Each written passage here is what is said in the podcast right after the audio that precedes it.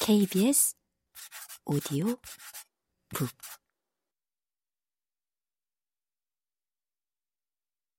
아마 침팬지들이 서로 털고르기를 하면서 평화로운 나날을 보내는 모습을 떠올리는 사람이 많을 겁니다. 동물의 왕국에 등장하는 침팬지는 그렇게 사나워 보이지 않는 데다 주로 털고르기를 하고 있었으니까요. 얘네들도 방송을 좀 아는 것 같아요. 그런데 실상은 매우 다릅니다. 야생 침팬지의 세계는 때로 조폭의 세계를 방불케 합니다. 만약 여러분이 화가 난 침팬지를 마주했다면 절대로 도망쳐서는 안 돼요.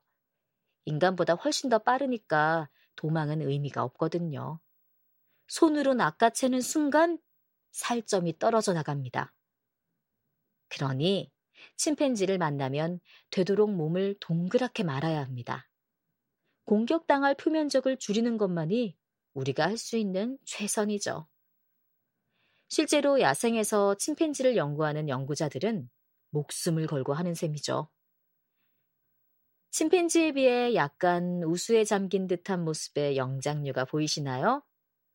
보노보라고 합니다.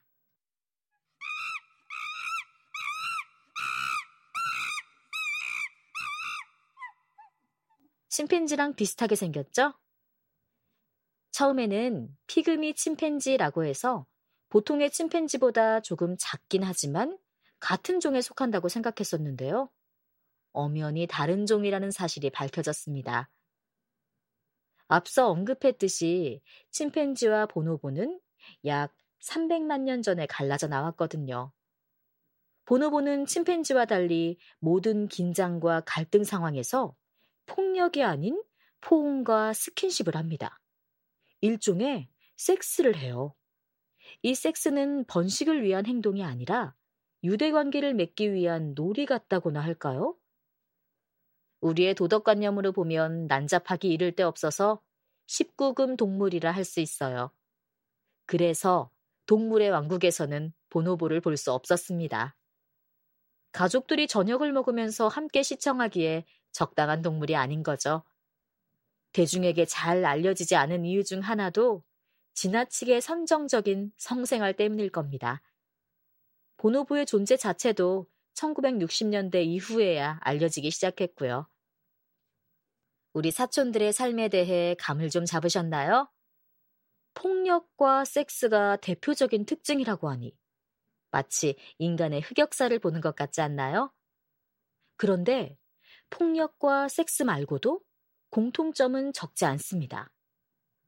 그 중에서 가장 중요한 점은 우리 모두가 일종의 집단 생활을 하고 있다는 사실이에요.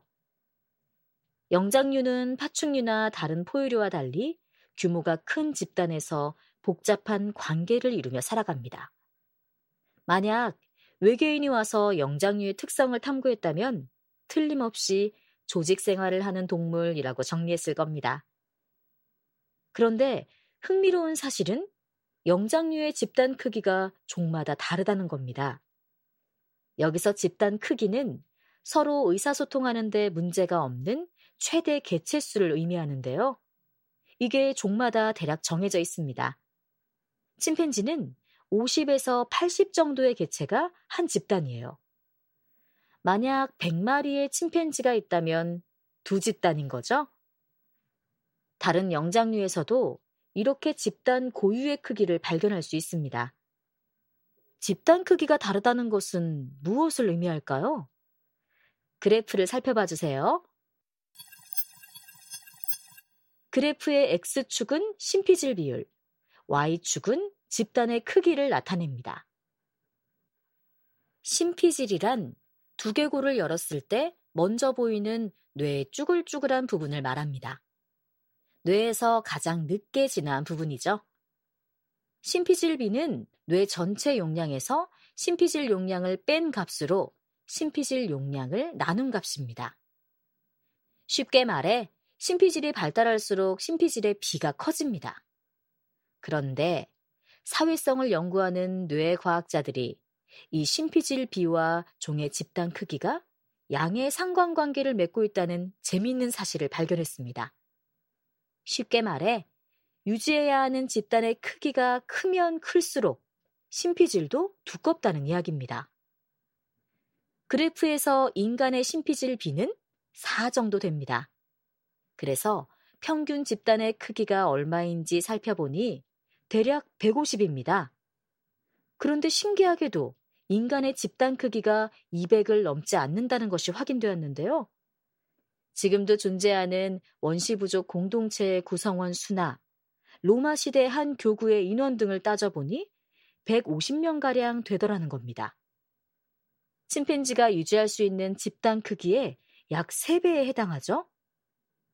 결국 인간의 뇌용량 1300cc가 침팬지의 뇌용량 400cc보다 3배 이상 큰 것도 3배 정도 되는 집단 크기의 차이와 관련이 깊다고 할 수 있습니다.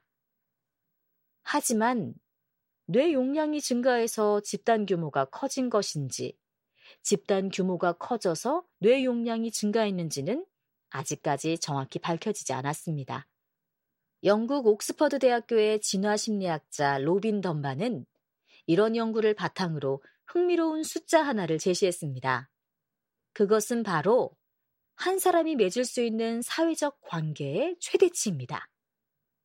우리는 이 한계치인 150을 던바의 수라고 부릅니다. 이 수의 의미는 무엇일까요? 우리가 완전 절친이라고 부를 수 있는 사람의 수는 5명 정도입니다. 여기서 완전 절친이란 내 비밀을 무덤까지 갖고 갈 수 있는 사람을 뜻하죠. 그 다음 절친 그룹은 5명의 3배에 해당하는 15명입니다. 즉, best friend가 15명이라는 이야기죠. 또 그것의 약 3배인 35명은 좋은 친구 그룹입니다. 그리고 그 다음 150명이 바로 친구의 최대치라 할 수 있죠. 쉽게 이야기하면 청첩장을 돌릴 때 고민하지 않고 보낼 수 있는 최대 수가 150명이라는 것입니다. 이 150이 바로 덤바의 수입니다. 500명은 아는 사람, 1500명은 알 수도 있는 사람의 수입니다. 덤바 등이 제시하는 사회적 뇌 가설에 따르면 아무리 사회가 복잡해지고 발전하더라도 한 사람이 유지할 수 있는 친구의 수는 150명 안팎입니다. 이게 인간의 뇌 용량이 허용하는 관계의 최대치라는 거죠. 그 이상을 넘어서면 뇌가 폭발한다는 뜻입니다. 제가 이런 이야기를 하면 꼭 반론을 펴는 사람들이 있어요. 이를테면 이런 거죠. 사회적 뇌? 그럴듯하게 들리지만 수렵 채집기에나 해당하는 거다. 기껏해야 농사 짓던 시절에 했던 이야기고 지금처럼 첨단 문명이 발달한 시대에 겨우 150명? 서울에서 뉴욕에 있는 사람과 대화를 나누고 유럽에 있는 사람과 공동 프로젝트를 하는 방국에 그렇게 좁은 관계가 말이 되나? 150명은 자신이 태어난 동네를 떠나지 못한 사람들에게만 해당할 뿐이다. 그러면 저는 그런 사람에게 지난 한 달 동안 자신이 페이스북에서 좋아요나 댓글을 단 친구들의 수를 세어보라고 반문합니다. 200명 넘기가 정말 힘듭니다. 저도 페이스북 친구가 3,000명 정도 됩니다.